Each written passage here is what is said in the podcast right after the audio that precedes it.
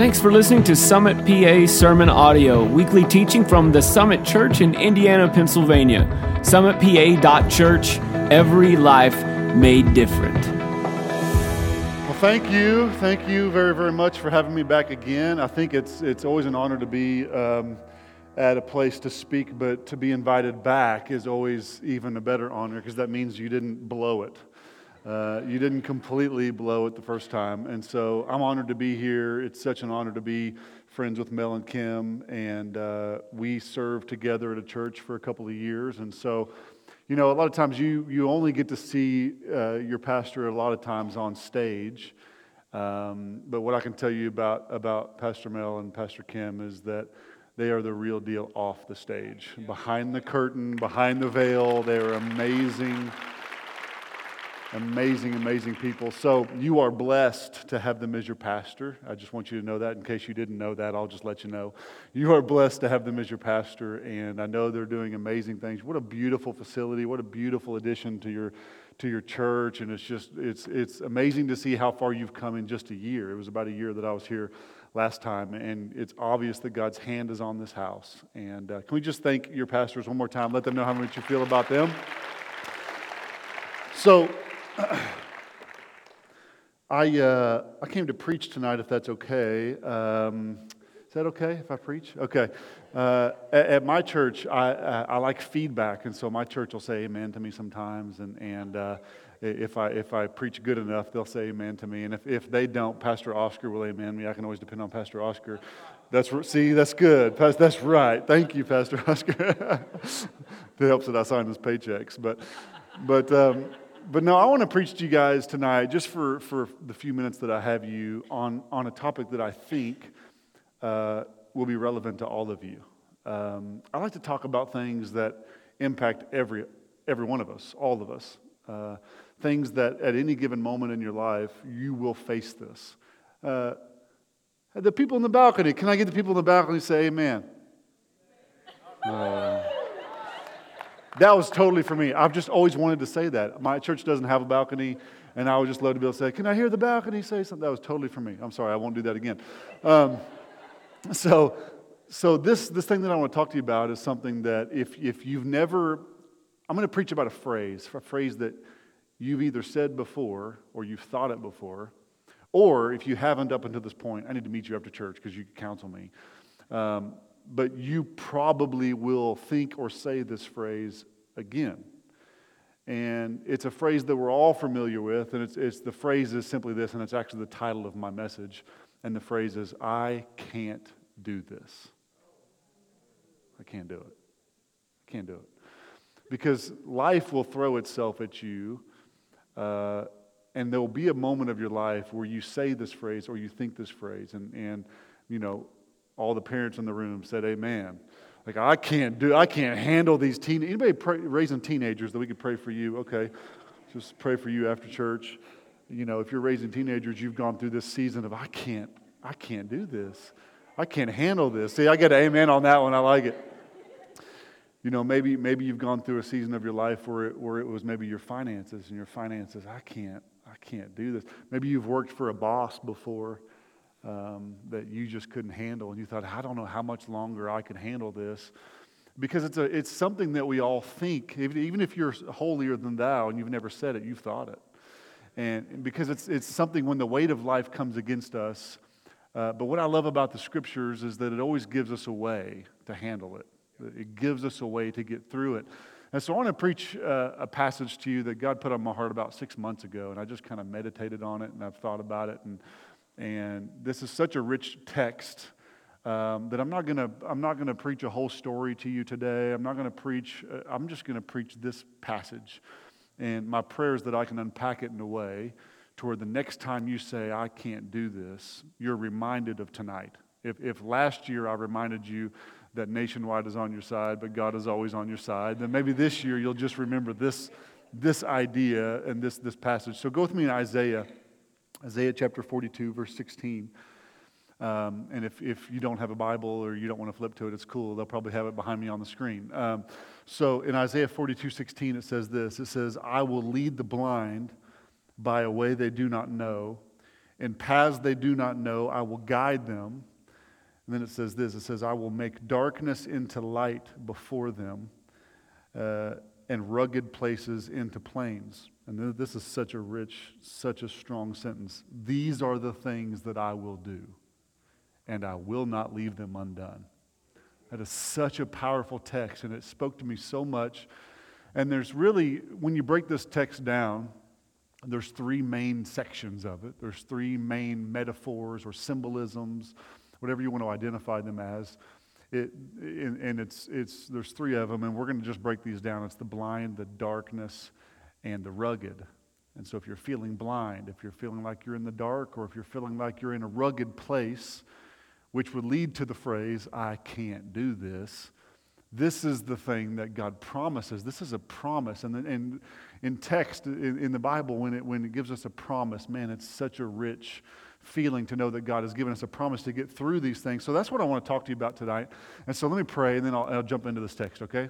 Father, thank you for. Um, this opportunity that we have. We could be a lot of places right now, God. We, we could be at home sitting on the couch. We could uh, be resting. We could be doing a lot of things, but everybody in this room and every, even those watching online have taken a moment out of their night, have taken a moment out of their busy day. We've gotten off work, we've, we've been juggling kids, we've put food in their mouths, and we're just here for these few moments to dive into your word. And so, God, may this be a night unlike most nights, unlike a typical night where you speak to us and you convict us and you heal us and you encourage us and you enrich us. May that tonight be tonight. And we just pray that the Holy Spirit would come that a sermon is just a sermon without the Holy Spirit.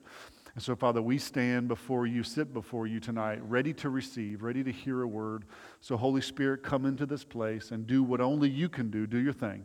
In Jesus' name, amen. So, so I can't do this. I can't do this. It, it represents a, a, a feeling of loss. Usually, this phrase, I can't do this, is said right after something, something difficult has happened but it's also interesting to note that this phrase is many times said right before you make a decision to do something else. So it's like this transitional phrase. This life has presented itself to you in a way to where you come to the conclusion, I can't do this anymore. And right before, right after the word, I can't do this anymore, the divorce papers are signed, bankruptcy happens, you leave your faith, you give up on God, you forget about that church. You forget about that. You give up on your kids. So it's a very powerful statement. I don't know that we realize the, the depth of that. So I want to go back to this text again. I'm going to read it one more time before we break it down. Because if you're anything like me, your ADD has kicked in and you've already forgotten what verse I read a moment ago. So let's read it again, just, just to make sure we're, on the, we're all in the right mindset and the right focus. We're all looking at the same thing here. It says, I will lead the blind by a way they do not know, in paths they do not know. I will guide them. I will make darkness into light before them and rugged places into plains. These are the things I will do, and I will not leave them undone. And so let me just break these things down one at a time tonight, and we'll get out of here, okay? So the first thing is blind. Blind. So it, it says, I will lead the blind. Uh, uh, I'll lead, lead the blind by a way they do not know. In paths they do not know, I will guide them. And it's interesting to, for me to note that there's a lot of times in Scripture when the Bible tells us that He will make the blind to see. Remember all those verses that He will make the blind to where they can see, but not in this passage. This passage, there's no promise of being able to see anything. That in this passage, you're going to remain blind. But I'm going to lead you through your blindness. That there's, there's certain times in life that no matter how hard we pray or no matter how, how hard we pray for clarity, God just doesn't seem to give us it the way we want to get it. But He does promise to lead us and guide us through this phase. And so, what I want to do for a second is I want to go back to, to to another story in the Bible and kind of parallel something in the, in, in, the, in the book of Exodus. We're going to go and look at something. But if you'll, if you'll pause with me for a minute, maybe blindness isn't all that bad. And, and let, me, let, me, let me dig into that for a second. So, you remember in John chapter 9 when Jesus is about to heal the blind guy, and people start, and, and they start saying, Why is he blind? Was it, Was it because of the iniquities of his parents? Is that why he's blind? And if you'll remember with me, Jesus says, no, no, no, it has nothing to do with the iniquities of his parents. This man was blind from birth. And then Jesus says this, so that God may get the glory. So sometimes our blindness has a purpose because it makes us realize that I can't get through this season of my life. I can't do this unless God guides me through this blind season of my life. And, and really, it's a, it's a really cool picture of, of what happened to the children of Israel in the book of Exodus because when they left, the, when they left Egypt, when they left bondage, in a lot of ways, they were blindlessly wandering through the wilderness. Let me show you this text in Exodus 13, chapter 13, verse 17. It says this It says, When Pharaoh finally let the people go, God did not lead them along the main road that runs through the Philistine territory, even though that was the shortest route to the promised land. So God didn't take them the easy way. He didn't take them the direct way. He didn't take them the way that everyone thought that they would go.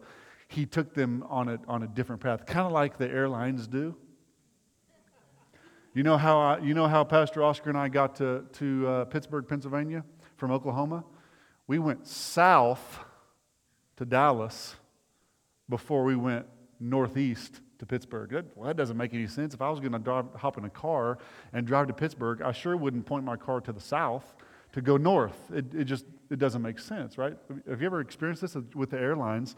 I remember one time my wife and I was going to Hawaii, and we went to Chicago to go to Hawaii. It's like, what is happening? What, why are we doing this? But the airlines have well, at least we hope they do. They have reasons for this. You know, they've, they've done their analytics and figured out that they can save fuel, and if they'll, they'll, they'll it's, it's, it makes sense for them to do that. But, and it's similar to that in our lives, is that sometimes we think, God, I'm supposed to go this way, and we find ourselves going this way. My retirement account is supposed to go this way, and it's going this way. Like, what's happening here. I don't, I don't understand what's happening here. But this is what's happening in this text. So watch, let's go on and read this. It says this, but for some reason, God always knows what he's doing. Imagine that. It goes on to say, God said, this is why. If the people are faced with a battle, they might change their minds and return to Egypt. So, God led them in a roundabout way through the wilderness towards the Red Sea. So they were supposed to go this way. God led them in a roundabout way. Why? Because if He would have sent them on the path that they wanted to go on, or that was the most knowledgeable, they would have had to go to a battle that they could not have won. Actually, this text concludes by saying this Thus the Israelites left Egypt like an army ready for battle. So God is saying, You're ready for battle but you're not ready for battle. You think you're ready for that battle, but you're not ready. And so, since you're not ready for that battle, I'm going to take you in a roundabout way because you're not ready for that battle. God loves us too much, but by the grace of God, you know, if we, if you've ever gone back and replayed your life and thought to yourself, man, if that would have happened the way I wanted it to, I wouldn't have met that person. I wouldn't have got that job. I wouldn't have, because God always knows what He's doing when He takes us in a roundabout way. But interestingly enough, think about it this way God, God sent them on a roundabout way to avoid a battle, to take them to a battle. Because the way that he took them put their backs up against the Red Sea. What happens when their backs were against the Red Sea? Here comes the Egyptians at them. Now the difference is if they would have went on the on the direct route that they wanted to go, they would have walked into a battle that they thought they could win. Scripture tells us they thought they were ready for battle, and they would have lost. The only difference is he led them to a battle, watch this, that they knew they couldn't win. I can't do this. So when you're, when you're backed up against the Red Sea and you're faced with a battle that you have no way of winning, what's your only alternative? To turn your eyes to God and say, God, I can't do this. And God's like, it's about time you figured that out.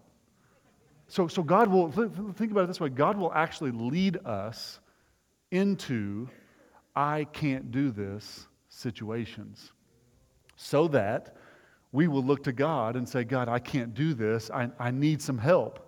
He led them directly into this. So why would God do that? Because, because he, you know, we live in America, and in America, we like our independence. God isn't real happy with the idea of independence. God is a God of dependency. He wants us to depend on Him. He's a very jealous God, and He wants all the glory. And if we get into a situation that we could wiggle our ways out of, then He doesn't get any glory for that. So He'll put us into these situations. And so many times it's your I can't that leads you to the only one who really can in the first place. So if you're taking notes, write this phrase down. I, I call this my brush list, okay? Um, a, a brush list is a list that you should read over while you're brushing your teeth. So, so you can write this phrase down, type it down, put it on your mirror, and tomorrow morning when you're brushing your teeth, you can read this, okay? So to add this to your brush list, and that phrase is this Never be afraid to entrust an unknown future to an all knowing God. You don't have to be worried about trusting your unknown future because you're serving a God who knows all. He, he's, he's, he's already been there and back. In fact, the Message Bible reads this, this whole passage that we've been breaking down and reading. I want to read it for you in the Message Bible. The Message Bible says it this way But I'll take the hand of those who don't know the way, who can't see where they're going, and I'll be a personal guide to them, directing them through the unknown country I'll be right there to show them what roads to take to make sure they don't fall into the ditch. These are the things I'll be doing for them, sticking with them, not leaving them for a minute. So let's get interactive. Look, look at your neighbor and, and say this for me because I got to get some dialogue going. Look at your neighbor and say, I may be blind, but I'm blessed. We can be blessed in the middle of those seasons of our life. Have you been in one of those seasons where you just feel like you're blind? Like you don't know where what's happening, you can't see what's in front of you, and you, you're asking God to help you, and your prayers just seem to hit the ceiling and bounce back. You can know that even in your blindness, even in those ways that you don't know what God's doing, that if you'll just reach your hand out and say, God, I just need you to lead me. I need you to guide me. I need you to make sure that I'm taking the right steps at the right time for the right reasons. So, number one, we talked about blind. Number two, let's talk about darkness. Darkness. So it says, it says this in the text it says, I will make darkness into light before them. It's very similar to blindness because it's darkness, you can't see. But here he begins to say that I'm going to shed light on your situation. So I guess we all have to ask ourselves this question what kind of darkness are we in? Because, you know, in the Bible, darkness represents several things. Yeah, it represents evil, um, it, can, it can represent that. But in the Bible, it also represents separation, it represents loneliness, it, can represent depression. It can, it can represent a lot of things that, I, that, that I'm in confusion. I, I'm, I'm in the dark here. I don't understand what's happening. And so we can identify the areas of our life that we feel like we're in the dark. And then the bigger question becomes how do I make progress in the dark? Have you ever woke up somewhere, you know, in a hotel room or something? And, you know, if you wake up in your house in the middle of the night and you got to stumble to the bathroom, you kind of know your way, even though it's dark, but it's, it's harder to make progress in the dark. You know, you, you, could, you could run to the bathroom if, you, if, if, if there's lights on. Uh, I don't know why you'd need to run to the bathroom. Let's, let's not talk about that.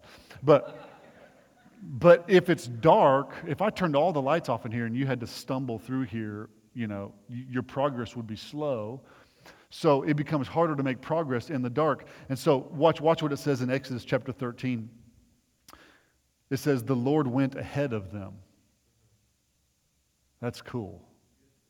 Because when you think about it, they're, they're going down this path, down this journey where, where it's, it's blind, it's dark, they don't really understand what's happening. But that's such a rich text that we could stop and preach that for a while if we wanted to, to just think about the idea that God goes ahead of you, that before you ever get there, God's already been there and came back and reported to what he's seen in, the, in your future. And so there's two reasons that we can, uh, that, there's two reasons why he can lead us through the dark places of, of our lives. And number one is this, is that he's already been there. He's already been there. So you're trying to raise teenagers. Well, think about it this way God has already seen your teenagers as grown, responsible adults. and He knows the way.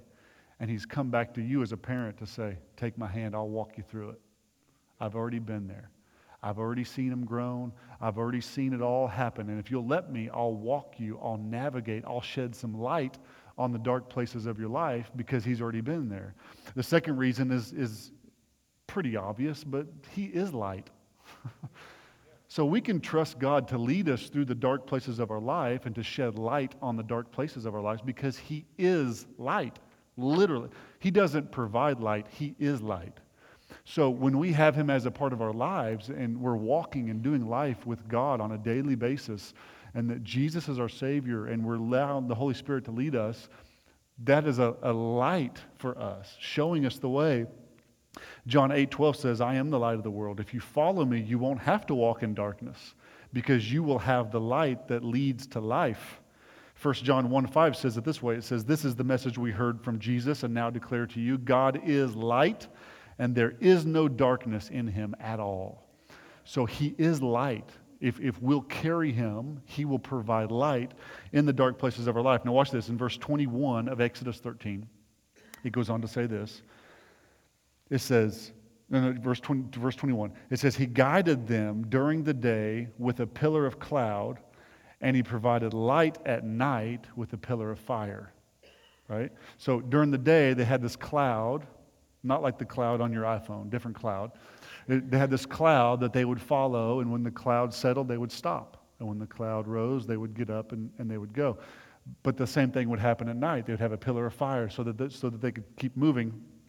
And it goes on to say this watch this. This is important. You've got to catch this. It says, This allowed them to travel by day or night. So, what that tells us, and the encouraging word for those of us who feel like we're in a season of being in the dark, the encouragement that we can find in that text is this, and that is that you can still make progress in the darkness. That in, in those dark seasons of your life, you can still make progress. You don't have to be paralyzed by fear and paralyzed by uncertainty and paralyzed by depression, and you're just waiting on God to show up. No, no, no. I can make progress in the middle of my darkness because God is light and He's showing me and He's leading me and He's guiding me. Verse 22, it goes on to say this it says, And the Lord did not remove the pillar of cloud or pillar of fire from its place in front of the people. So God has not moved the light, it's there. Well, you might be saying, Well, John, why can't I see it then?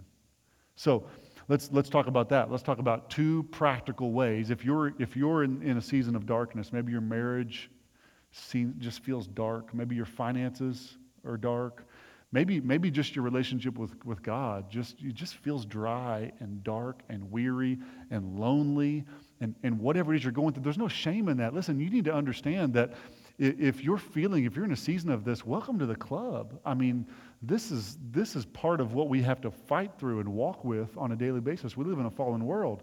And so if you're in one of these seasons, let me give you a couple of, of suggestions on how to find that fire, how to find uh, that light that, that is there because this scripture tells us that he has not moved the light it's it's not there so if god is unchanging the only thing we need to look at is what's what's in me what's changed and so the first thing if you're taking notes is we have to understand that where there's smoke there's fire. So if we're looking for fire if we're looking for light keep in mind that where there's smoke there, there's fire. In, in, in, in the same story when, when moses goes to mount sinai in exodus 19 18 i'll read this for you. It says, Now Mount Sinai was all in smoke because the Lord descended upon it in fire. And its smoke ascended like the smoke of a furnace, and the whole mountain quaked violently.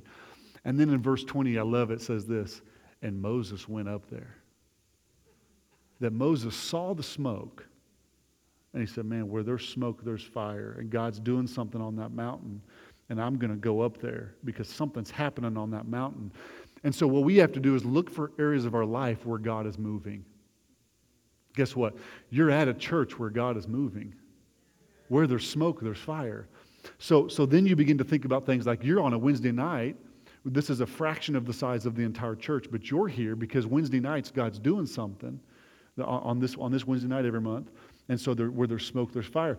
You need to look, look at ways, okay, how can I get plugged into this church? If, if smoke is billowing from this church, how do I climb that mountain and get more plugged in than I've ever been? Maybe I should be a volunteer. Maybe I should get in, into a small group. Maybe I should get plugged into to the ways. We got to look for areas where God's moving and say, oh, I'm jumping right in the middle of that. If, if that's where smoke is, then I'm looking for light, I'm looking for fire, and I'm going to jump into it. The second way to find light is strike a match. Strike your own match. Build your own fire. So, so you could go you could go back to the to the caveman days when it was dark. What'd they do? They they lit a fire. They they would start a fire because when I start a fire, it provides light. It, it may just be a little bit of light, but it, it'll provide light, and that light can become the very thing that in the dark places of my life will lead me and guide me into those moments.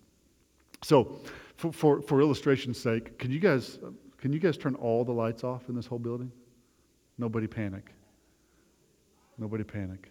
You can see the people that are either taking notes on their phone or playing Candy Crush. One of the two. It's all good. I ain't mad at you either way. Candy Crush, fun game. So, so think about it this way. I've got this, I've got this little light up here. I struck a match. I have to be really careful not to set my beard on fire. This, this would get really fun, really quick. But you can see that, that whenever I light a fire, it provides a little bit of light. And the powerful thing about a little bit of this is this is sometimes we look for God to put a spotlight on our path so we can run. But so often God doesn't do it that way. God just allows you to have a spark of a light. And so then what happens is you, you I can I can make progress. I can put this down and I may not be able to run, but in the middle of my darkness, I can still take a step. I can still, I can still make a move. There's this passage, um, I'm going to read this for you in Psalm 119, at eh, 103. It says, How sweet are the words to my taste, yes, sweeter than honey to my mouth. From your precepts I understand, I find understanding. Therefore, I hate every false way. Watch this, 105. Your word is a lamp unto my feet and a light unto my path. So, what do I do in the dark places? I'm not waiting on God to provide a spotlight so I can run. I'm just going to light a match myself. I'm going to stir something up within me. I'm going to get up. I'm going to get into God's Word. I'm going to come to church. I'm going to worship Him. In the, in the darkest, loneliest, most depressing ways, areas of my life are the times that I have to press in harder than ever and strike that match. Okay, you can turn the lights back on. So, so this, these are the areas. You guys remember in, in, in Luke chapter 24, uh, Jesus has died. He's, he's raised from the, from, from the grave. What are you guys talking about? What's going on? And the Bible says that the two men were blind to the fact that it was Jesus himself. And so he's just having a conversation with these two men in the middle of their darkness. They're saying, Oh, you haven't you heard? The Savior, our hope. We have no hope now. What's happening? They're blind. They're, they're, they're in a dark place. Jesus took them through the writings of Moses, all the prophets, explaining from all the scriptures the things concerning himself. Flame, lighting a flame. He was, he was stirring something up inside of them. And what was he using to do it with? The Word. The Word. The Word of God. The Word became flesh and dwelt among them. And, and, and then Jesus leaves later on, later on in the story. Jesus leaves, and then watch what they say to each other in verse 32. They said to each other, Didn't our hearts burn within us as he talked with us on the road and explained the scriptures to us? You want to know where light is going to be revealed into the dark places of your life? It's in the Word of God. You're like, oh man, another preacher telling me I need to read my Bible. Yeah, sorry about that.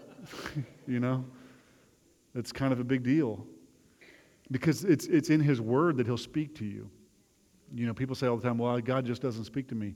Well, if you'll flip open the pages, He'll speak to you. That is His Word. That is Him speaking to you. That is His guidance. That is His light speaking to you. And so we dive into that when we're in the dark places of our life to bring that light. Paul said it this way in 2 Corinthians 4 6. He said, For God, who said, Let there be light in the darkness, watch this, has made this light shine in our hearts so we could know the glory of God that is seen in the face of Jesus Christ. And we now have this light shining in our hearts, but we ourselves are like fragile clay jars containing this great treasure. This makes it clear that our great, our great power is from God and not from ourselves. Did you catch that? It's in our hearts. Why? So that it's clear that I can't do this. I can't do it. I can't, I can't do this. So maybe the phrase, I can't do this, isn't that bad of a phrase after all. Maybe that's the point. Maybe that, that this light that, that, that helps me through life, and the scriptures tell us that it's in here, it's in me. The Bible says that the same spirit that raised Christ Jesus from the dead dwells in you. So the light, it may not come from outside of me, it may come from within me. That it may be something that God brings and bubbles up from within my spirit to bring me through those dark places in my life. And, and then why? Because then it becomes perfectly clear that there's nothing that I did to get through this situation because I can't do this. It's God, but by the grace of God. So, let's go to the, the last part of this passage because I got to be quiet here pretty soon so we can go home. So it says, I will make the darkness into light before them. Watch, and it says, and I will make the rugged places into plains. So the third thing we need to talk about is the rugged. The places in our life that are rugged, that are tough, that we just can't seem to get ahead, that no matter how hard I work, there's an obstacle. And every time I jump over that hurdle, there's another hurdle. And every time I fix something, something else breaks. And every time I pay a bill, another bill shows up in the mailbox. And every time I get out of debt, more debt shows up. And it doesn't matter what happens, it's the rugged, it's the places. And as I was studying this, I came across another passage that wrecked me 2 Samuel 22 34. It says this He gives me the agility of a deer, and He enables me to negotiate the rugged terrain. So I'm like, well, God, which is it? Are you going to make the rugged places into plains? Or are you going to make me into a deer so I can negotiate these rugged plains? And what I felt like the Holy Spirit said was both. It's like what Shadrach, Meshach, and Abednego said. They said, We will not bow down and worship him. Our God will deliver us. But then they said something even way more powerful. But even if he doesn't. So we believe that God is a God who can make the rugged places into plains. He can work the miraculous. He can do anything he wants to do, and he'll, he'll work his power in our lives. But even if he doesn't, he will give me the ability to negotiate the rugged plains. He will empower me and equip me. Oh, I'll take a golf clap any day.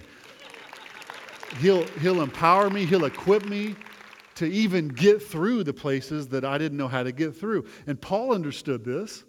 Paul, Paul understood this completely. Remember that time in scriptures when it talks about that he had a thorn in his flesh? So, so let, me, let me take you to it real quick in 2 Corinthians 12 8, he says, Three different times I begged the Lord to take this away from me. I'll bet you anything, Paul said to himself, I can't do this. And because he said, I can't handle this anymore, he begged the Lord to take it away from him. But it goes on to say this each time he said, this was God's reply, My grace is all you need. My power works best in weakness. In other words, my power works best in your I can't. Your can't produces his I can. And it goes on to say this So now I am glad to boast about my weaknesses, so that the power of Christ can work through me. You see what's happening here that, that my can't actually is what produces my ability to say I can. That my I can't is the invitation for God to come in and sweep over me so that with Christ, I can do all things.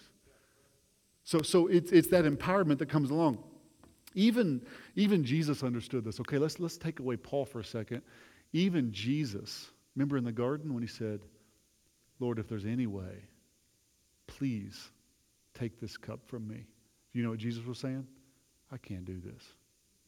I can't do this. But he said, Nevertheless, not my will, but yours. And what he's saying is that even if you don't make the rugged places into plains, I will face this old rugged cross And I believe you'll give me the empowerment, the power to endure it and get through on the other side of it. So we can face the rugged places of our lives because Jesus faced a rugged cross. That's the only reason. That it's nothing we do. Don't, don't start patting yourself on the back too quick. Because if it wasn't for him facing the old rugged cross, we could never face the rugged places that, that we're, we're forced to face in our lives. So Jesus used death to defeat death. And he used a rugged cross to defeat the rugged places in our life.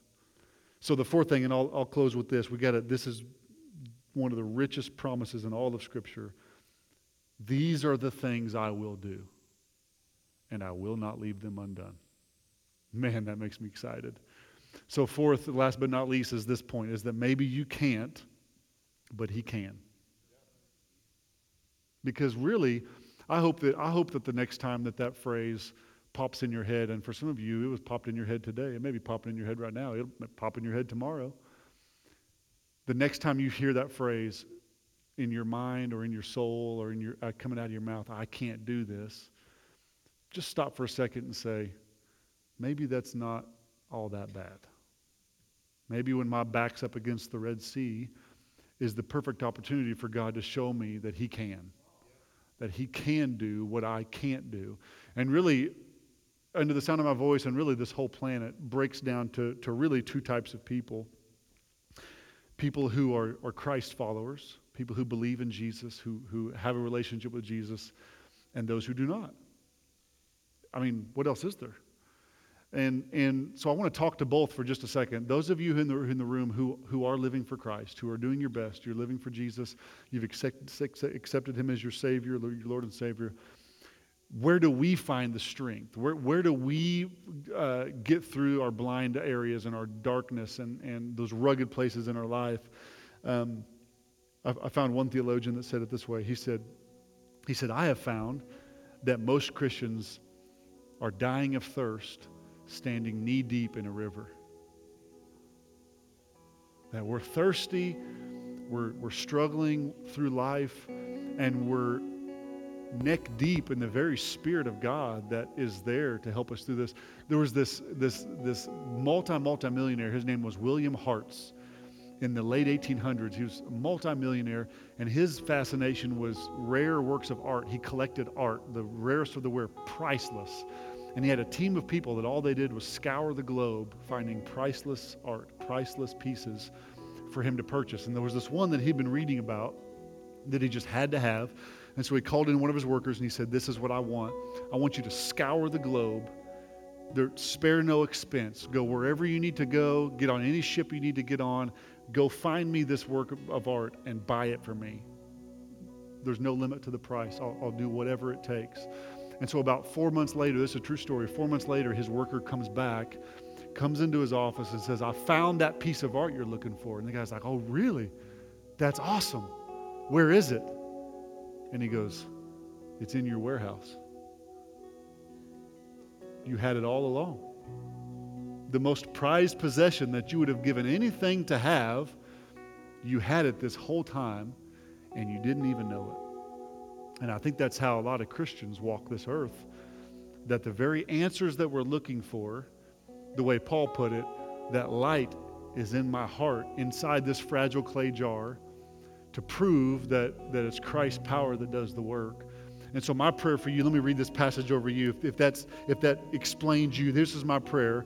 Out of Ephesians 3.16 says this. It says, And I pray that from his glorious, unlimited resources, he will empower you with inner strength through his spirit. That he will empower you to get through, to navigate through the areas of your life where you feel blind, to get light into the dark places of your life and to help you negotiate the rugged places of your life. The second type of person are those who just aren't in relationship with Jesus at all. And if you're if you're here tonight and you say, "Man, maybe that's me." You know, and I'm not talking about religion. Please please don't mix the two. Please don't mix the two and say, "Well, my dad was Catholic or my mom was Baptist and she prayed over me and I was baptized when I was eight. I'm not talking about all that stuff. I'm talking about a personal relationship with Jesus every day, that you're walking with Him. He's leading you, He's guiding you. You are locked arm in arm, speaking to Him on a daily basis. You're in a loving, continual relationship with Him. Man, can I help you if you're going through any areas of your life where you feel like you're in the darkness or you're blind or you're, you're just going through rugged places of your life? You need this promise of God saying to you, These are the things I will do, and I will not leave them undone. And so, when you become a Christ follower, that's when the promise comes. That's when the covenant happens, and you come into covenant with Jesus, and He will lead you through the blind areas of your life. He will shed light in the dark places of your life, and He will help you negotiate the rugged areas of your life. And so, could, could you do me a favor, real quick? Could you just bow your heads, just real quick? Let, why, why are we bowing our heads? Because I don't want to give any kind of obstacle to somebody in the room who might say, That's me, I need to receive Christ. And so, just for their privacy, this is not none of our business. This is between them and God. This is their. This is this is that moment, you know. And this is really the most reverent, holy moment of the whole night. I just preached a sermon. That's no big deal, but someone could potentially change their entire life, and not just this life, but the eternity, where they're going to spend eternity in this moment. So I just want to ask that question real quick. If you're here and and you said, John, that's me, man. I I just need that relationship. I, I need to be in that covenant relationship with Jesus. And, and maybe I've tried religion in the past and that just didn't work out for me. But tonight I need to come into relationship with Jesus. If that's you, no one's looking around but me. I just want to make eye contact with you. I'm not going to embarrass you. I'm not going to drag you to the front of this room and embarrass you in any way. You have my word. If that's you, just slip, simply slip your hand up and say, Yeah, that's me. We pray for me. Yep, I see that hand. Awesome. Anybody else? Yep, I see that hand over here on my left. Awesome. I'll wait one more second. I'm not in any rush. This is this is your moment. This is your moment. If you feel some kind of a twinge in your gut, like like nervousness, like almost like butterflies, that's yeah, I see that hand. Yeah. That's not me. That's not that's not a motivational speech. That is the Holy Spirit coming to knock on the door of your heart and saying, Let me in, let me in, let me in. I want to lead you. I want to guide you. I want to be with you. Real quick, anybody else, just shoot your hand up. Yep, I see your hand. Yeah, I see that hand too. Awesome. Well, I believe that that the decision that you just made, you've made it. It's in your heart, and, and in a lot of ways, what just happened right before you raised your hand, what you're saying in your soul is, "I can't do this. I need help." I can't do this thing called life. I need help. And so when you made the decision to raise your hand, I believe that God, man, just rushed into your life in that moment. That that that the Holy Spirit is now living on the inside of you. Now, what we're going to do, the Bible says that those who confess with their mouth and believe in their heart. I, I think you already believe it in your heart, or you wouldn't have raised your hand in front of all these strange people. But now we're going to confess it with our mouth because there's something powerful that happens when we open our mouth and we say it out loud for all to hear. So we're all going to say it together. Don't, don't be nervous or afraid. We're all going to say it together. And so I just I'm going to make it really easy. Just everybody say this prayer with me. Just repeat it after me. Say, Father God, thank you for sending your son to die for me. And Jesus, thank you for paying the ultimate price for my sin.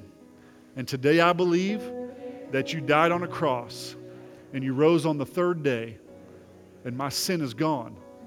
My shame is gone. I'm a new creation in Christ. Will you lead me when I feel blind? Will you bring light into my darkness? And when you make my rugged places into plains?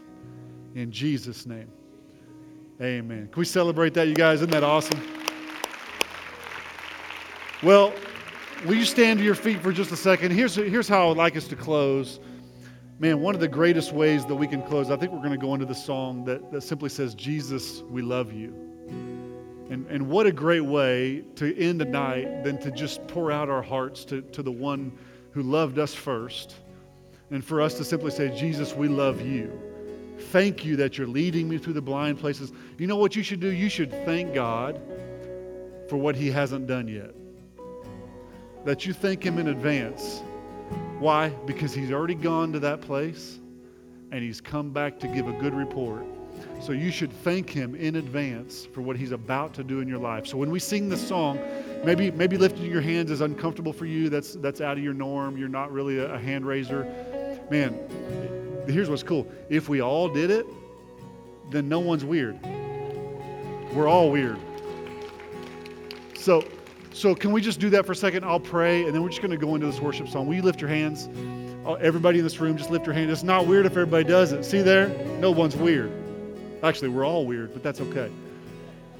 What does this mean? What does it mean to lift your hands? Lifting your hands, you know what you know what lifting your hand means? If, if, if you're ever find yourself on a battlefield and the enemy comes in, you know what you do? You lift your hands up. What does it mean? I surrender.